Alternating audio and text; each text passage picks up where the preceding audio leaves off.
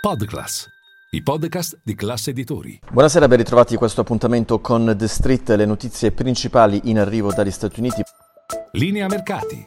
In anteprima, con la redazione di Class CNBC, le notizie che muovono le borse internazionali.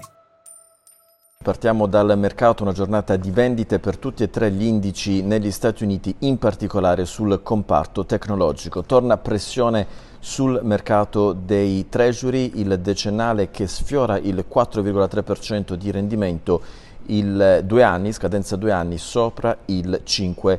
Eh, L'euro-dollaro è un altro degli spunti principali di oggi sul mercato perché è arrivato eh, quasi in quota 1,06, poi ha recuperato l'euro sul biglietto verde che comunque continua eh, a mostrare la sua forza, siamo ai massimi quasi da sei mesi. È uscito in serata il Beige Book della Federal Reserve, la crescita economica americana si legge è stata modesta nei mesi di luglio e agosto, sui prezzi c'è stato un eh, rallentamento dece- decelerando più rapidamente nei eh, settori del manifatturiero e dei beni di eh, consumo. Sempre restando sul fronte macroeconomico, la bilancia commerciale degli Stati Uniti ha registrato a luglio un deficit di eh, poco sopra 65 miliardi di dollari ed è in peggioramento quindi rispetto al dato precedente del mese precedente che è stato rivisto eh, sotto i 64 miliardi di dollari, poco sotto i 64 miliardi. Chiudiamo con